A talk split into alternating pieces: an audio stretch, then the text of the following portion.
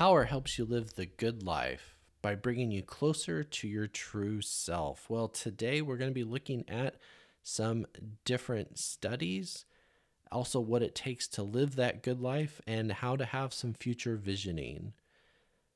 So, today is Tuesday, February 8th, 2022. This is episode 111 for For Another Day podcast. Glad you are here. My name is Rick. And I'm going to walk you through today to understand a little bit more about this study and also to understand what it takes to have a good life. So let's dive in. Well, so first of all, let's take a look and understand what does it mean to have a good life? Is it financial stability? Is it relationships? Is it a good education? Is it an intact family? Is it peaceful familial relationships with siblings, with parents, with children? What does it mean when we talk about living the good life? For you, is it about vacations and places that you can go, do, and see? Is it about unplugging from your daily grind? And having that vacay that you need so badly? Or is the vacation not really that important to you? Is living the good life more basic? I have food on the table. I have people around me. So, as we talked in the last episode, we were talking about the individualism and how that's changed, especially in the last 20 years if you haven't gotten a chance to listen to that podcast, jump back to episode 110 and and take a listen to that. But here we're looking at living that good life. Here we're looking at trying to understand that the good life is self-defined. It's self-defined within culture. So the good life for myself here in Texas might be very different than the good life of someone in Ireland. Shout out to Ireland for all of our listeners. Uh, I saw that the other day come up on the analytics. So that is awesome. Shout out. But here, the good life doesn't necessarily give us anxiety, grief, stress. The good life shows that we have pleasure, that we have connection, that we have something that we desire. But can you truly look at that and at your life and say that you're happy? Are you even joyful? Joyful is the next powered up level from happiness. Happiness is very temporal, it's very temporary. But joy, Joy is long standing. So, do you have joy in what you do? And not necessarily just in your job or in your career. Remember, a job is but temporary, a career is lifelong, it, it can be long standing. You know, for myself, I've had many jobs, but my career has been helping others and truly having a heart, finding joy in that. Although it's exhausting day in and day out, listening to clients, counseling clients, I still have a joy that I know that I'm able to give of myself to them. And maybe I can help them, maybe I can't help. But I'm still being present to them. So, living this good life, does it always mean also looking forward? There's the goals that I want to achieve. I want to retire by the age I'm 50. Or is it something more that's right now? Can you experience that joy right now of saying, I do have the good life?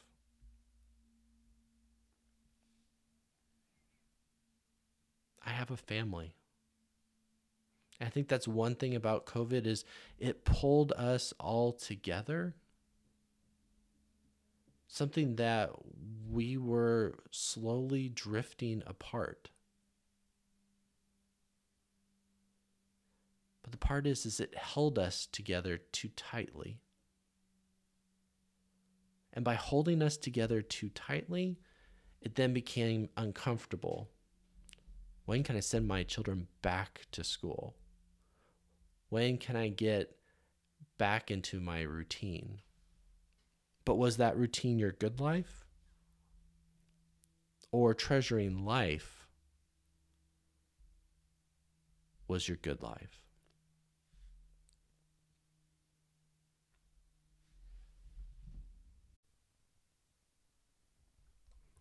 AeroGarden 360 is your chance to grow fresh hydroponic herbs, vegetables, and flowers year round.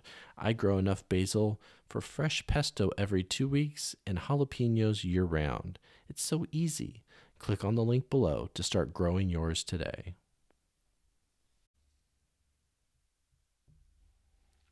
So, what does it take to live this good life? Well, I have a study here that says the power helps you live the good life by bringing you closer to your true self. So this is posted from PsyPost.org, and we are looking at it coming out of the journal from the Association of Psychological Science in January 29th of 2013. And it says here, how does being in a position of power at work or with friends or in a romantic relationship influence your well being? We might think that the stereotype that power leads us to unhappiness or loneliness, but new research indicates this is largely untrue. Being in a position of power may actually make people people happy. And so this came out of the University of Tel Aviv um, from Yona Kifer and colleagues, and they hypothesized they they were asking that holding a position of power of authority might enhance subjective well-being through an increased feeling of authenticity Researchers predicted that because the powerful are able to navigate their lives in congruence with their internal desires and inclinations, they feel as if they're acting more authentic to themselves and thus more content. So, in their first experiment, the researchers surveyed 350 participants to determine if internal feelings of power are associated with subjective well being. And they looked at different contexts in work, with friends, or in romantic relationships. The results showed that people feel powerful in any context that tends to be more content. So the most powerful people surveyed felt 16% more satisfied with their lives than the least powerful people. This effect was more pronounced in the workplace. So powerful employees were 26% more satisfied with their jobs than their powerless colleagues. That power based discrepancy in happiness was smaller for friendships and romantic relationships. And so the researcher here says that this may be because friendships are associated with a sense of community rather than hierarchy. And therefore, having power in this kind of relationship is less important. So they did a second and third experiment. And they examined the causal relationships between power, feelings of authenticity, and general well being, and they manipulated these factors independently. The results revealed that being in a position of power causes people to feel more authentic and true to themselves. That is, it allows their actions to more closely reflect their beliefs or desires. And feelings of authenticity in turn enhance subjective feelings of well being and happiness. Now, by leading people to be true to their desires and inclinations, to be authentic, power leads individuals to experience greater happiness. Now, of course, with all studies, they always propose future research looking at power dynamics or happiness? Or should authenticity focus on kinds of power, both positive, such as charisma, or negative, such as punishment? Real dark chocolate and pretzel protein bars that both taste great and nourish us. Nugo offers so many types of bars and cookies for your enjoyment, but I always stick with the best. Plus, it's gluten free. Click the link below to order yours today. So, do you feel powerful? Do you have self confidence, self esteem? Do you have goals set for yourself that can determine that you're on the right path, that you're doing the right thing, that when it comes to your life, you are happy, maybe even joyful. So that's where I encourage you today. If you can't see the light at the end of the tunnel, seek out someone to help you. Seek out someone to come to this understanding of having a, another perspective to examine your life a life that is in search of change, of betterment. If it's with business, maybe even power.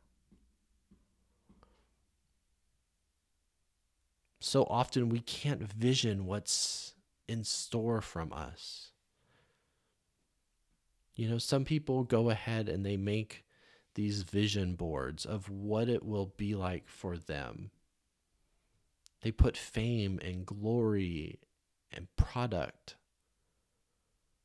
on the board.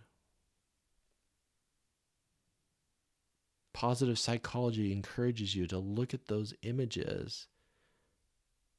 Psychologically, you push yourself towards those images. But is that the image that you're looking for? Does your happiness only come through materialism? Does your happiness only come through climbing that hierarchical ladder at work. Where does that happiness and joy come from? What can you envision, and imagine a future with relationships to be like? What can you imagine a future? A future that will change you for the better that will let you become less anxious, that will help you in how you're able to speak to another person.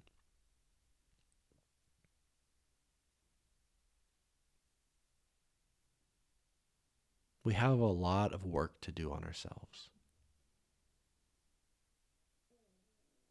We have a lot of change that can still happen, which is a reason for for another day podcast. I did it because I wanted us as a culture to change.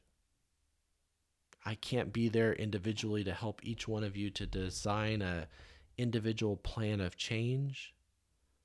But hopefully I can encourage you to start looking at ways to make this happen or where to search out for help so that you can make a difference in your own life in the life of your family, and in your future. So, once again, thank you for subscribing and listening. Thank you for pushing that like button that changes the algorithm. I always love comments, and that makes the algorithm go even more crazy. Shout outs to all those in Irving, Texas, and New London, Connecticut. Thank you, listeners, there for making this podcast a podcast for the future. And I encourage you keep listening. This month of February is going to be a month talking about relationships and talking about change. So let's make it happen. So today I want to leave you with a famous quote from Leo Tolstoy Everyone thinks of changing the world, but no one thinks of changing himself. Peace to you today. Until the next time.